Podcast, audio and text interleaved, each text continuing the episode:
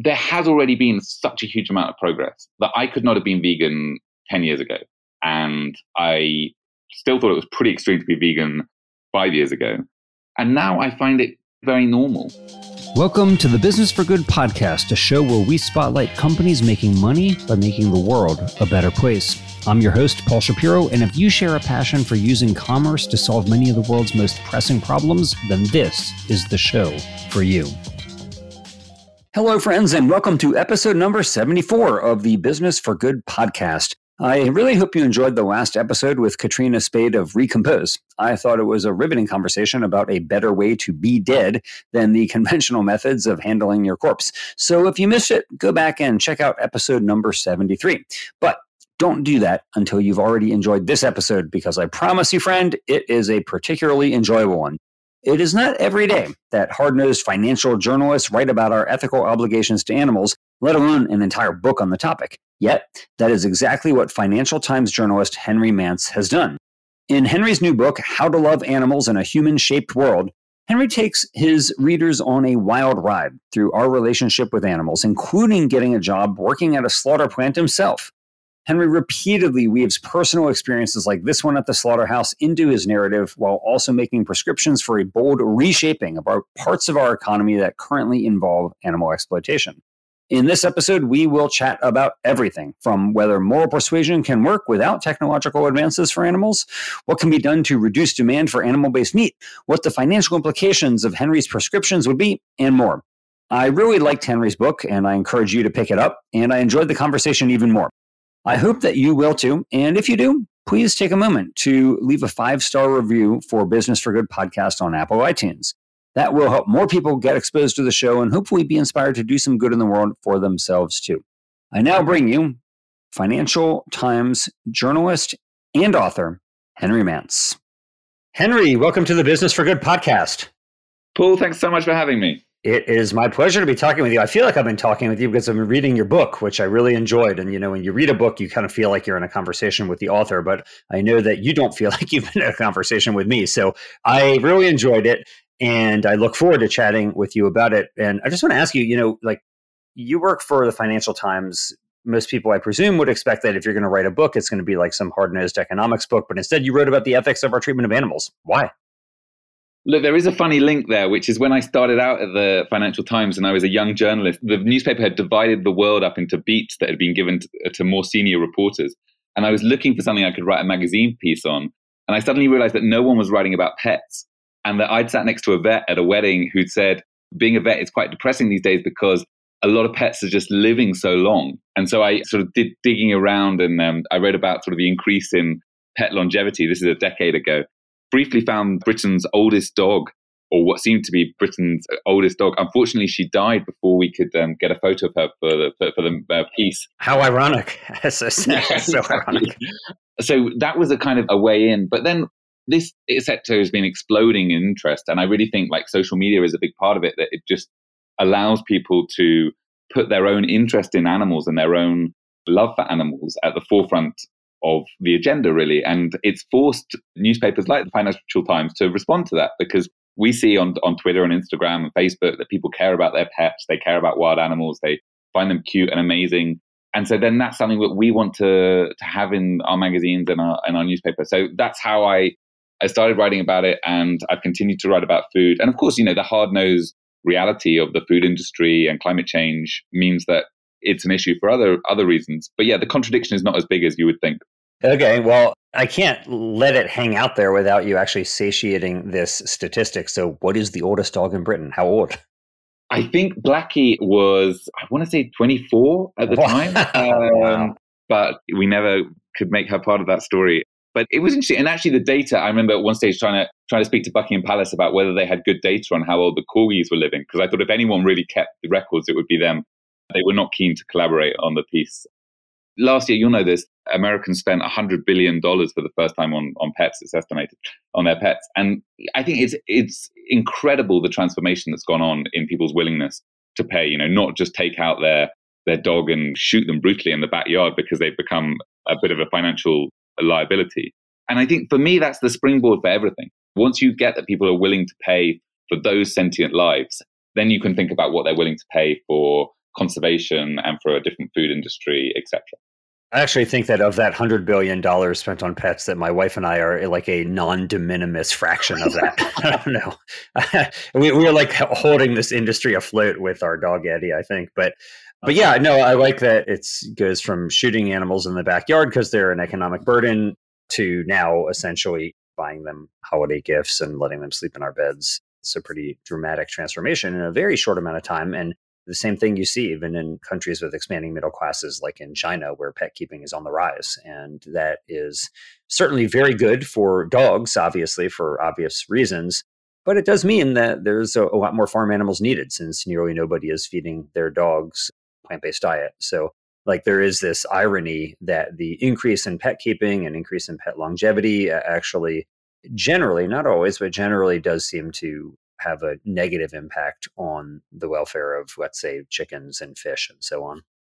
Right. And I think that's why it has to be the start of the conversation, not the end of it. You have to say, right, I've got this other animal in my house, in my home. I love them hugely. So now I need to extend that compassion to, um, to other animals. And today I was looking at a photo um, of a blessing of the animals in a church of, in England that someone sent me. And, you know, it's, it's this incredible thing of a, a, basset hound queuing up for a blessing by the priest. And there were a couple of horses behind it.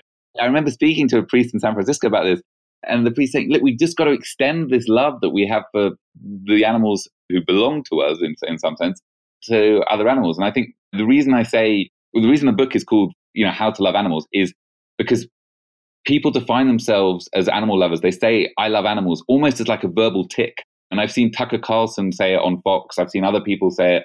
And you can't allow yourself to be defined as someone who, who is indifferent to animals or willing to, to allow cruelty to animals, because that would just, in the modern world, that would just seem evil. And so nobody wants to be on the wrong side of this question, but it's where we go with it. What does it mean to be an animal lover? How deep are our responsibilities? Obviously, we don't have to, you know, buy the prosthetics and provide the end of life care that we do for our pets for every animal but we can do so much better than we're currently doing. And indeed, I think consumers want that and voters want that. There are votes in being animal friendly. As a, you know, we have a centre right government in Britain led by Boris Johnson, and they are pretty pro animal. They're looking for ways in which they can dress themselves in the rhetoric of animal welfare and conservation. So it's across the spectrum, I think. One of the lines in the book that I really appreciated was uh, when you said, and, and, I'm quoting you here, you said, if this is what happens on a planet of animal lovers, I wouldn't like to see a planet of animal haters. and there's a, a, massive disparity, of course, between self profession of animal loving and the reality of, of what humanity is doing to animals. But you point out, like, in some cases, though, like there's way more people out there who pay to watch birds than who pay to go hunting, right? So, like, bird watchers are a much, much bigger category of people, and they're spending money too on all the bird watching things that they buy than people who want to go out and, and kill wildlife. And so I've wondered is it everybody who is just living with this contradiction, or is it like a smaller portion of humanity that is doing these types of things that you're concerned about? But let's get into that. Henry, I want to chat about just like before we start talking about some of the financial implications of your prescriptions in the book, I just want to talk about like what your prescriptions actually are because you're basically arguing that humans ought to be owning fewer animals and having more free living animals. That's like the bottom line of your book that you want more wildlife and, and less owned animals. So, what do you mean by that and why? So, I think livestock farming at the moment is a disaster. Really, I think it's a disaster for the animals which are being pushed beyond their biological limits, whose sort of emotional lives and social needs are not respected in many of the farm systems we've built, and possibly all of the farm systems we've built. So I think we need to really turn around. We're still in, at a global level, the amount of meat and dairy being consumed is, is going up fairly rapidly.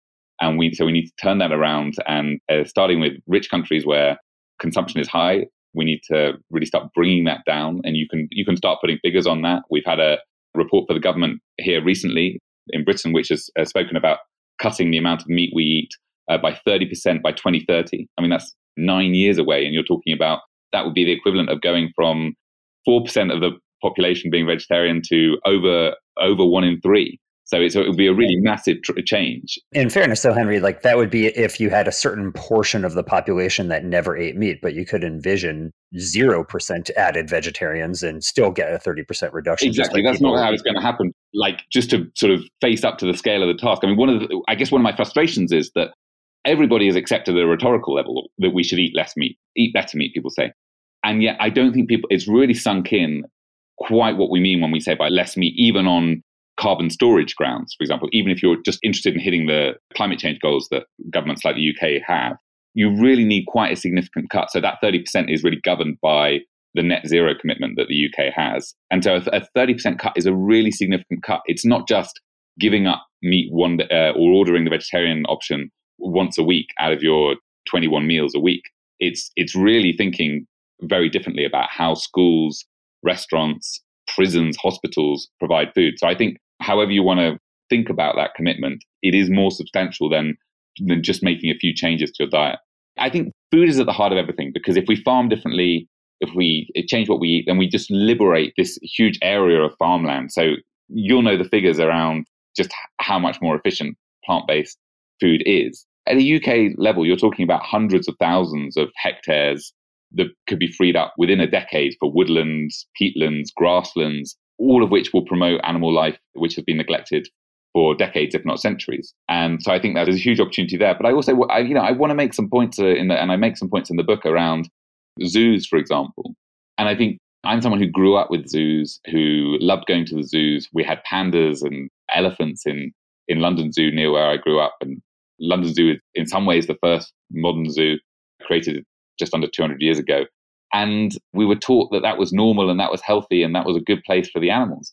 You know, zoos were not created to be good places for conservation, or in, in the most part, certainly London Zoo wasn't. They, they weren't con- uh, created with ideas of animal welfare and what an animal's natural behaviors might be and whether they would be happy with this small amount of space and this climate, etc., and the noise around it and the visitors and all those things. And I think zoos are not a big part of what's wrong with our relationship with animals, but I think that they can just remind us that we had this fantasy that we could keep animals in very small spaces, whether it be on farms or in zoos or even in our homes with the case of some undomesticated animals that people used to keep as pets.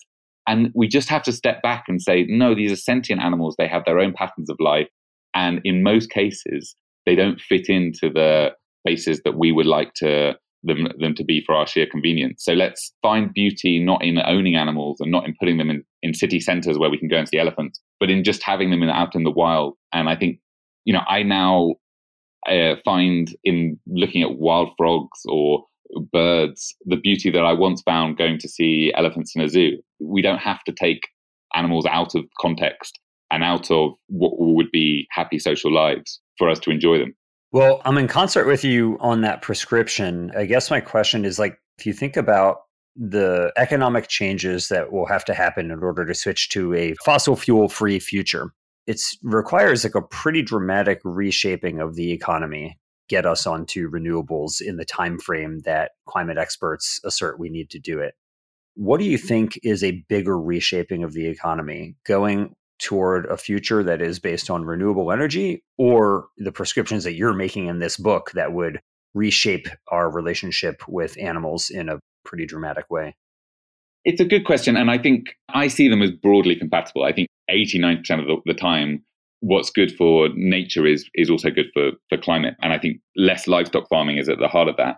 I think there are certain cultural things around meat, which has obviously meant that getting people to give up meat over centuries has been a very hard ask, and it, it feels like such a personal thing. And obviously, there may be there are questions of what we've evolved to taste and to find delicious, and how we're brought up, and and all that. I think that so meat, I think, is particularly tough. But I also, you know, I think there is a at the heart of our model of human progress, there's a sort of desire for more. And I think you could sum it up in the rise of SUVs. Why not have a slightly bigger car? Why not sort of take up this much more of the road? And I think having an ethic of restraint, which just guides how we treat other animals. So we don't try and breed dogs into ridiculous shapes because we find them cute. We respect the health of pet dogs, but we also do not try and leave a huge footprint on the natural world by just expanding relentlessly into forests, etc. I think that ethic of restraint is hard for us to adopt. I think that really guides us, I think, both when we confront climate change and when we confront nature. But I have to say, I want to be optimistic on one point, which is coronavirus was a moment where people were presented with the evidence. They were presented with very clear guidance from politicians and scientists that you know, real restraint was needed. And they adopted it. And I think there is a model there that taxes on meat are very unpopular, taxes on fuel are pretty unpopular. But if you say to people, look, in the interests of our society and in the interests of nature, we're going to have to step back and put some limits on, then actually that's, that's something that comes across to people as much fairer. And there was a poll recently where people were not prepared to accept certain climate change policies in the UK, this is, if they had a personal cost. But they were prepared to accept by, I think, a margin of 46 to 31, they were prepared to accept limits on how much meat they could eat. And they were also, by a different margin, a wider margin, prepared to take to accept limits on how many flights they could take.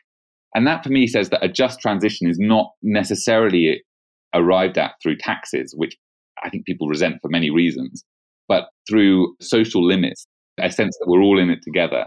And if we can foster that with relations with regards to meat and with regards to climate change, then I think we may have a better chance of success. That's interesting. I mean, I would have intuitively thought that taxes would be more palatable than just outright bans or restrictions. If you think about like cigarette taxes in the United States, for example, they have dramatically increased the price of a pack of cigarettes, but I do think they are less objectionable than just telling you you can't have more than X number of cigarettes per week.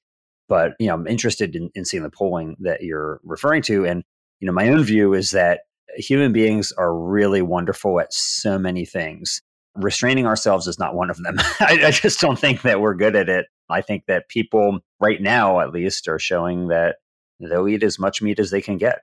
Countries like China and India and Brazil and Mexico, as you point out in the book, like meat consumption is skyrocketing. You point out soberingly, but truthfully, that since Peter Singer's Animal Liberation came out in 1975, I think you wrote that meat demand has tripled since then. And it seems to me like people basically eat as much meat as they can get their hands on, as they can afford, essentially. So, as you have like swelling middle classes in the countries that I just mentioned, people, one of the very first things they do when they start getting a little bit more money in their pocket is eating more meat. And it's great for them that they're coming out of poverty. Of course, that's what we want. But there is this uh, negative externality of increasing the problems associated with raising and slaughtering billions and billions of animals for food. And so I've wondered, and I'm interested in your opinion on this. Like, how much of the transition do you think is going to be by what you're saying? Like, hey, let's just restrain ourselves, and maybe you have rules on how much meat you can eat, versus coming up with new technologies that say, okay, well, you want that meat experience. You talk about clean meat in the book as an example. If we can, if that were actually a commercial reality right now, and that were economically viable, people could eat all the meat they wanted essentially without causing so many problems. So why not just do that? Like, why tell people, hey, turn your lights off more rather than just inventing a new light bulb that doesn't take up much energy at all? It's a great question, but they're much more compatible than people think. I mean, like, who founded Impossible Foods? A vegan. It's, it's sort of, you have that restraint and then it gets poured into a business that creates a product that brings more people on board. So I don't see it as an either or. I'm trying to do with this book is to move the dial slightly from maybe two or three or 5% of the population feeling very strongly about these issues, strongly enough to opt out of eating meat and dairy. And if we can get that to 10 or 20%, then I think it's, there's much more leverage to, to go to a school and to say, look, can we make meat opt in or can we reduce it from the legal limit meat has to be served a certain amount of times in the UK? Can we reduce opt out of that or can we change that rule? The cigarette moves that you talk about are interesting for me because the really the punitive measures on smoking, you know, the really heavy taxes, the banning on smoking in public places, in bars, that really only happened once most people had opted out of smoking. And you know, smoking was never as popular as meat eating. But at the moment, we're at a stage where nearly everybody takes part in meat eating, and they don't necessarily want to be pushed to the sidelines. And so we have to find other ways of doing that. I believe that behavior change is a part of the getting the ball rolling, is how I would put it it sort of provides a test bed for products like Oatly and Impossible Burger, etc., and also provides the motivation of people behind those products. I think also there'll be people who don't want to eat those kind of substitutes and who want to eat a different kind of food, and they will benefit from opting out because for a variety of reasons, and not just because they found a perfect substitute for it. It's funny because I work in the alternative meat space because I believe so strongly that this is what's needed to like satisfy the meat tooth of people, so to speak, without having to raise and slaughter animals. But personally, I'm quite happy to eat bean and rice burritos and lentil soup and hummus and other foods that don't taste like meat at all. And I wonder how much room there is for that. Like, do people, how many people need that meat experience versus would they be happy to eat other foods that taste good, but maybe uh, don't taste like meat? And um, I think that's yet to be determined. Like, there's doesn't seem to be any like major food category that is in the plant-based space that poses a real threat to meat that isn't uh, like meat alternatives but i'll be eager to see it if that happens but just going back to a point that you just made henry is that you're saying well people could get behind or at least not oppose the cigarette taxes once nearly everybody wasn't smoking and you know you make this point in your book you say like we stopped whaling and then people started caring about whales after we stopped whaling right like you're making the argument that basically it's easier to act your way into a new way of thinking than to think your way into a new way of acting. And you're hoping that the same will be so for fish, that when we're less reliant on the exploitation of fish, that maybe people will think of fish in a different way than we currently think about them, which is like basically mindless plants floating around in the water. So you're arguing that basically we need to reduce our reliance on the exploitation before people start caring about the animals. Is that is that an accurate assessment? I mean, I think if I have a criticism of animal activists is that they've focused really on cases which don't affect the majority of animals or which are sort of easily othered. So you think about a dog meat festival in China, which on sort of online and in criticism over the past few years, and people like Ricky Gervais, the comedian, going against it very strongly, and likewise trophy hunting. And you know, firstly, I think with trophy hunting, there's a there is a, a misunderstanding of of its role in preserving wild spaces in Africa. But I also think it's very easy to say the problem is over there. The problem is with, with those people in China, rather than saying, look, if we find it really inhumane to eat a, a dog, well, why are we happy to eat pigs here or keep them in uh, crates or to breed chickens to grow so fast that they're dead within six weeks and can barely stand up for, for some of that time? So I've been trying in the book to question our own practices that really the ones that are adopted by 80% of the, or 90% of the people here rather than to say, look, these things which don't really matter to us and which we don't take part in, they're awful. And I think that's too easy. It's too easy a get out clause. I think the easiest things to ban are the things that people don't do and the easiest things to campaign against. So I understand why people go against the dog meat festival. And of course, it will be easier to move against the meat industry when more people have opted out of it. That's not entirely an option. Just to go back quickly to your earlier question, like there has already been such a huge amount of progress that I could not have been vegan 10 years ago. And I still thought it was pretty extreme to be vegan five years ago. And now I find it very normal and easy. And in places like London, I asked at a cafe the other day whether they had oat milk, and the guy looked at me like I was a complete moron. He was like, Well, of course we got oat milk. It's London, it's 2021. You know, like this is completely normal. So the stories about like soy milk being a powder and you having to mix it up yourself and I did that. I have so much respect for you. And you know, presumably you rate at restaurants which treated you terribly. And that's just not the case anymore. And in London, at least. People look at me like, like I'm a moron for a lot of reasons, not necessarily right. not necessarily oat milk related. But I mean, I became vegan in 1993. I remember uh, there was um, there was like Eden soy soy milk back then, but you know, for the most part, I mean, I I was actually mixing a powder. I remember that very well, actually. And I did it. Eden soy was available, so I could have purchased it. It had two ingredients: soybeans and water. So you know, this wasn't exactly like an advanced product. But I remember thinking at the time, well, it's cool. I'm not using like a lot of packaging, I guess, when you're buying the powder. But anyway, I mean, I agree with you, Henry. I do think there's been a lot of progress made. I think on the, the bottom line, things that matter the most, though, like it is worse today for animals than it was uh, when I became vegan in 93. And it's worse for animals today than it was five or 10 years ago. And so while I do think there's promising signs that are happening, bottom line is that it's much harder to be a wild animal because of what we're doing to the climate and taking away habitat today at a very rapid rate. The lives of farm animals, while in some cases are somewhat better, the number of them being utilized is just grows every year. And so chickens and fish, especially who represent the lion's share, or maybe like the chickens and fish share of the animals who are raising, their lives for the most part for chickens raised for meat and fish who were eating, like their lives just really are, are quite horrible. So, like for me, I guess what I would want to know from you is you're saying, well, when we started caring about whales after we stopped whaling, You know, saying that's not necessarily a possibility with meat since nearly everybody eats meat.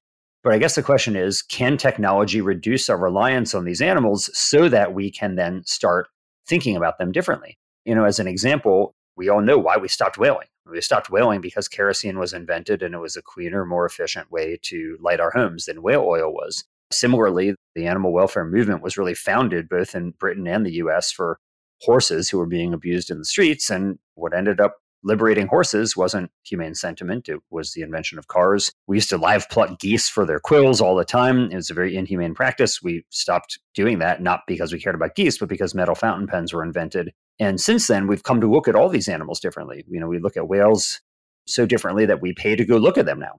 You know, we used to have boats that that went out to hunt them. Now we have boats that people pay to get on merely to look at them. We think of geese in a pretty romantic way now. Horses are basically viewed as companion animals by most people as opposed to labor animals. And so I'm wondering, like, why not the same? Why not the same thing for fish and for chickens and pigs and so on? I agree. This is a huge part of the solution. I'm totally with you. And I, I think it's just going to require, given that we're trying to turn things around in, in really quite a short number of years, we're talking a much shorter time than it, it took us to move against whaling, for example, then I think we should use every weapon at our disposal. And I think having people who are willing to, to ethically say now, I just can't justify eating meat and dairy because of the impact on the climate, the amount of land it's using up, and because of the um, way in which animals are treated on farms. I think that's just going to accelerate the process hugely. And we need the farming sector to be carbon negative, really, to offset the emissions in other sectors. So we need to do it a lot in a small amount of years. I just think if you have people who are vegan, people who are really committed or mostly vegan, who are in companies, who are in supermarkets, who are on school boards, who are in government, they're going to get things done and really push that process. And so I think having a personal commitment for me can really lie at the heart of political action and corporate action on these issues. For sure, I'm I'm not against it by any means. I'm all for it, man. Like I, I mean, I've well, you're a perfect example of it. You are a living, breathing example of that. Yeah, I mean, I, I would love for more people to see the world the way that I do. As somebody who wants to do the most for animals, I figure like we got to play the cards that are dealt and try to do what I think is going to be like the most effective, most efficient way to help them, even if that doesn't mean waging a moral persuasion campaign right now, but rather instead telling people you can enjoy um, these same tastes and experiences that you like without the downside. I live in California, and there was a case here about a month ago where a group of cows fled a slaughterhouse. They escaped and they walked around residential neighborhoods for the day. And it was a big news story. This group of refugees from the slaughterhouse were walking around residential, like Southern California neighborhoods. And as you can imagine, every single person is rooting for the cows was like all these people pleading for the cows to be sent to sanctuary. People were rooting for the cows. They're cheering them on in the streets as they're walking through. People are so happy that these cows escaped. Yet, of course, nearly everybody cheering for the cows is eating meat as well.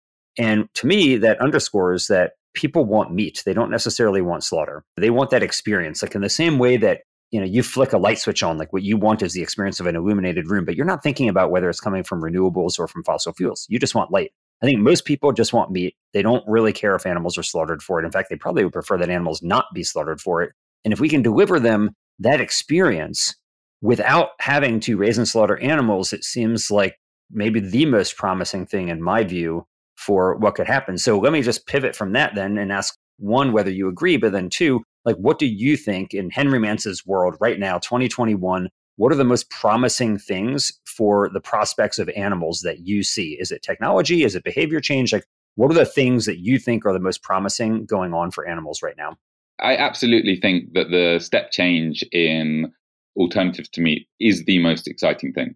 I'm someone who would easily say that an Impossible Burger or a Beyond Burger is as good as a as a beef burger. And I argue with this people. Not everyone agrees, but I basically I think it's the case. I'm really excited to see what happens with clean meat, and I really hope that goes on sale at a decent price as soon as possible. What we need to get to it. Nobody's talking about in the foreseeable future banning meat, but if we can get to a stage where three out of the five options on a restaurant menu are plant based or involve clean meat, then that is really going to be a very promising situation. So yeah, I'm excited by clean meat, by meat alternatives, by milks. I think the amount of money going into milks alternative milks just suggests to me that the there's going to be something for everyone. Like almond milk is not for me. Oat milk has been brilliant, but again, and I was speaking to someone yesterday who's full on carnivore who was saying they just prefer oat milk in their coffee. So I think that's brilliant. That wouldn't have been the case five years ago. I really look forward to more investment in that area. What I haven't quite seen yet, at least on this side of the Atlantic, is the cheeses. I think I would love hundreds of millions, if not billions of dollars of investment to go into alternatives to dairy cheese because that is a hang up for so many people. And I think ultimately I'm excited that there can be a political process and also a process within supermarkets which is now looking for constructive ways to reduce meat consumption. Like I think it's become recognized that our food choices are not really free choices in so many. You know, that's why we, we eat junk because of the way it's marketed, because there's obviously in ultra processed foods, there are just things we can't get enough of, like salt and sugar, and we find very difficult to resist. And so I think organizations are now feeling slightly empowered to shape those choices in a healthy direction. So governments thinking about how does it provide healthy food to people? Well, look, if there's a problem about, you know, people need to eat, they don't need to eat more protein. People really, what they need to eat is more fiber, more vegetables. We need to get, make those available for people. And I'm excited that the government is recognizing its role here in supplying vegetables to people. It, we'll see how, how exactly that shakes out, but it could be just free boxes of it being delivered. And I'm also excited that supermarkets just because they're now having to declare their emissions, they're now thinking about look, how is our product offering affecting the you know our carbon footprint and how can we squeeze it down? How can we promote more plant-based products within our stores and get them selling? All of that I, I think is wonderful and I am in total concert with you on it. I do wonder, I think it would be like a really interesting experiment if giving people free vegetables led them to eat less meat or not. My own experience giving homeless people vegetarian food, not a small portion of the time it's rejected, sadly. And I just think that people want meat so much that if they could get free vegetables or pay for meat, I think a lot of people would still pay for meat. But I don't know. I mean, it'd be an interesting experiment to run. But I agree with you on fiber. I'm constantly shocked. Like every food product, it tells you how many grams of protein there are. There is like on the front cover, like oh, you know, 10 grams of protein. Neither you nor nobody you've ever met is protein deficient. Like you've never met a protein deficient person ever. Yet probably you and every person you know is fiber deficient. And so, like at least in America, more than 90% of people are fiber deficient. And the RDA, the recommended daily allowance of fiber in America, is still pretty low, also. Like it should be probably higher. But even by the pretty portion that we're told that we need, still most people aren't meeting that. And so I hope in the future people will not be asking, where do you get your protein? But rather they'll be asking, where do you get your fiber? That would be good. That would be good. That's an interesting look at what is going on right now that might actually be good. Interestingly, on the cheese part that you mentioned, Henry, like it's fascinating because in the US at least, fluid cow's milk consumption has been going down. However, the number of dairy cows hasn't really been going down. And that's because cheese consumption is going up. And it takes about 10 pounds of milk to make one pound of cheese. So even though you see a big dent being made in the fluid milk market, it hasn't actually translated into really fewer dairy cows in existence just because cheese is going up so much. So in other words, if you really want to reduce the number of dairy cows in existence, doing alternative cheese will probably go a lot longer, a lot further than doing alternative milk. Uh, the total number of dairy cows is pretty small compared to the t- number of chickens and fish, for example, but it's still, if that's your goal, it does seem like cheese may be um, like a bigger ethical bang for the buck, so to speak. It's a very hard one to for people to get their head around the fact that dairy cows may have worse lives than beef cows. Some you know beef cows can live pretty decent lives in some cases, and dairy cows, you know, just because of the the rhythm of impregnation and separation from their calves, often at birth or within 24 hours, and then often kept inside on hard floors because that's the most efficient way of being able to milk them regularly. I think because people look at the cheese on their plate and think this doesn't look bloody, this looks humane, that even vegetarians eat a whole lot of cheese. So I, I think people reading my book, they found that the most powerful thing in many cases, but they also find it the hardest thing to give up the dairy. So I would love more more tech in that area. Yeah, it does seem like you do hear people all the time saying, ah, you know, I can totally do it, but they've never given up cheese which is interesting because it actually portends some pretty good things because cheese is like a pretty novel culinary experience for humanity. Like it was only in the last couple thousand years or so that we learned how to make milk curdle. And before that, nobody had ever dreamt of Gouda or Brie or cheddar or whatever like that. Those are all kind of novel culinary experiences on the broad map of humanity's existence.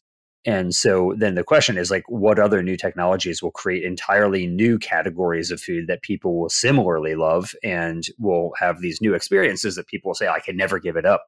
And hopefully this will be animal free. And my hope is that the food technologies that we've been talking about will actually create not just mimicry of, of meat and other animal products, but we'll create new categories of food that are just so good that people just can't live without them in the same way they declare about cheese right now.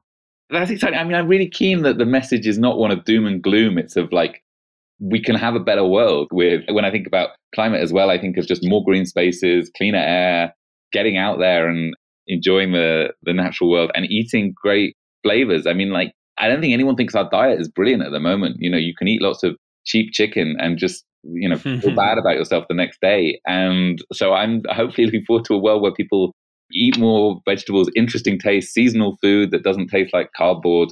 That's an exciting thing for people to aim for rather than feeling like oh we're being pushed into this funnel which we you know don't enjoy and we, we you know we'll have to do this but we'll drag our feet as much as possible. No like it's a better future.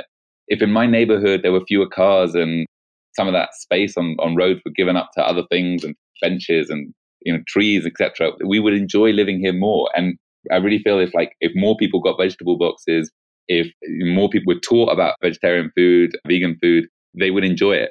And when people come around for dinner they always say that they they enjoy the food. And it's just that lack of knowledge and that break with tradition that means that it's not quite as inbuilt. But I think we need to sell a positive vision and we need to, you know, that's certainly what the most successful companies in this space do. It's certainly how you keep your head above water when you're otherwise confronted with slightly miserable statistics around the number of factory farm animals, carbon emissions, etc. Yes. Well, speaking of a positive vision, Henry, what would you recommend to folks then? You are a smart guy. You wrote a really interesting book. You work for, you know, one of the most prestigious financial newspapers in the world. Like, do you have recommendations for things that you wish that people would either read or listen to or experience that you think would be useful for this or any other topic? At the back of my book, I have a list of sort of works that, that I recommend, but a couple that aren't in there, but that I've enjoyed books, short readable things. One is a book called Losing Eden by Lucy Jones. It's just about our connection and how much we derive from the natural world and also about starting with kids. It was something we haven't mentioned is that my book is really aimed at my daughters and it's about kind of the experience of becoming a parent and then thinking, what life do I want my kids to lead? What ethics do I want them to have? Can I sort of find a way for them to live with these animals that they're surrounded by in the form of storybooks and comics and teddies? Can I find a way that they can live with those animals into their adult life? So Lucy Jones's Losing Eden is really good on this subject of just becoming connected to the natural world. And there's a new book which is on themes that you've written about, Paul, brilliantly. Um, but it's a fun one called uh, A Brief History of Motion by Tom Standage, who's a editor at The Economist. And it's about sort of how we went from the chariot to horse-drawn carriages to the automobile and what comes next. And I think it's a really good one for people to to think about, you know, how technologies come of age and how we sometimes take wrong paths. And he's firmly of the view that the car age is is coming to an end and that something else will replace it. And that will be a sort of hybrid of, you know, scooter hire, um, walking, um, ride hailing, some electric vehicles, probably not autonomous vehicles in a very big way, etc.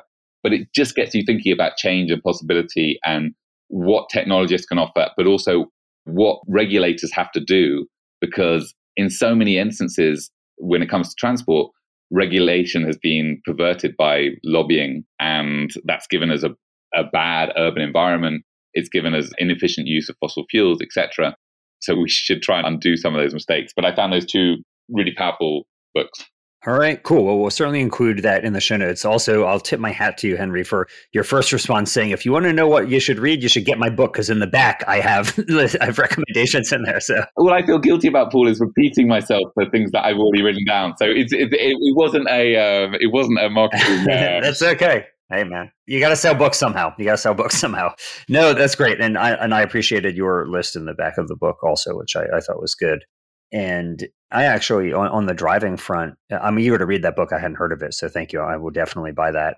surprising to me how little focus that there is placed by animal advocates on the institution of driving because cars are responsible for in the United States hundreds of millions of wildlife deaths alone, way more than hunters kill, way way way more than hunters kill.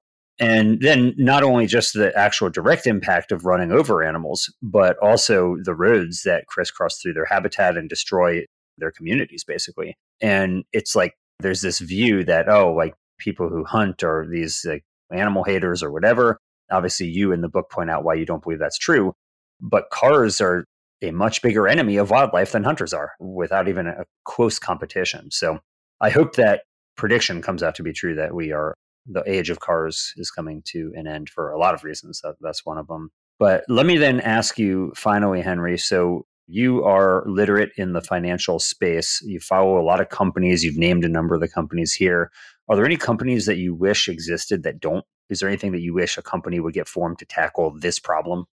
Not quite in those terms, but look, I think the stranded assets argument with meat is slightly different to it is to with oil and gas. I mean, like one of the reasons why the livestock industry is is not great is because it uses so much land, and that land will still have a value even if we stop eating meat. So it won't be stranded a stranded asset like a coal mine will be a stranded asset in 20 years' time. I really think that there should be more emphasis on using that land in a trustworthy way. The whole offset market is a disaster and could do with much better players within it. Look, I think we've got to stop flying around the world in so many ways. And so I'd love to see more domestic tourism in my country, in Britain, and for that to be invested in using former farms, turn them into tourist spots and, and rewild them.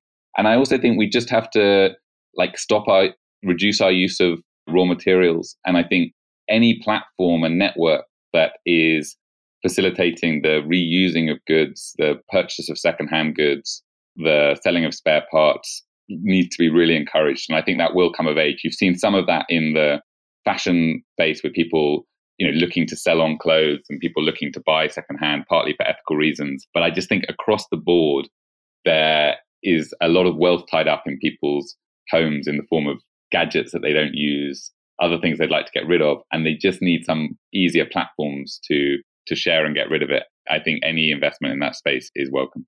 That's great. We actually did an earlier episode with Goodwill, the massive chain here of secondhand goods stores and the good that it does. Like basically, even if you're a vegan, I would argue that actually buying used leather shoes from Goodwill probably does a lot less harm than buying new plastic, like fake leather shoes. I'm a big believer in power of used. Well, let me outro us here, Henry, with a quote from your book that I really enjoyed, where you conclude by saying that you hope for a future where humans recognize what they share with animals, where we put less effort into owning animals and more into accommodating them alongside of us. If you, Henry, could sum up your desired relationship with animals in one sentence, it would be Deliberate domestication is a dead end. Wilderness is the path that takes us where we need to go. So I couldn't agree with you more. I recommend reading your book. It's called How to Love Animals in a Human Shaped World. And I really appreciate all that you're doing to help give such a nuanced and insightful view of our relationship with animals as you do in the book, Henry. So thanks for everything you're doing. Paul, I admire your work hugely and thank you so much for having me on. Been a pleasure. Thanks for listening. We hope you found use in this episode. If so, don't keep it to yourself. Please leave us a five star rating on iTunes or wherever you get your podcast. And as always, we hope you will be in the business of doing good.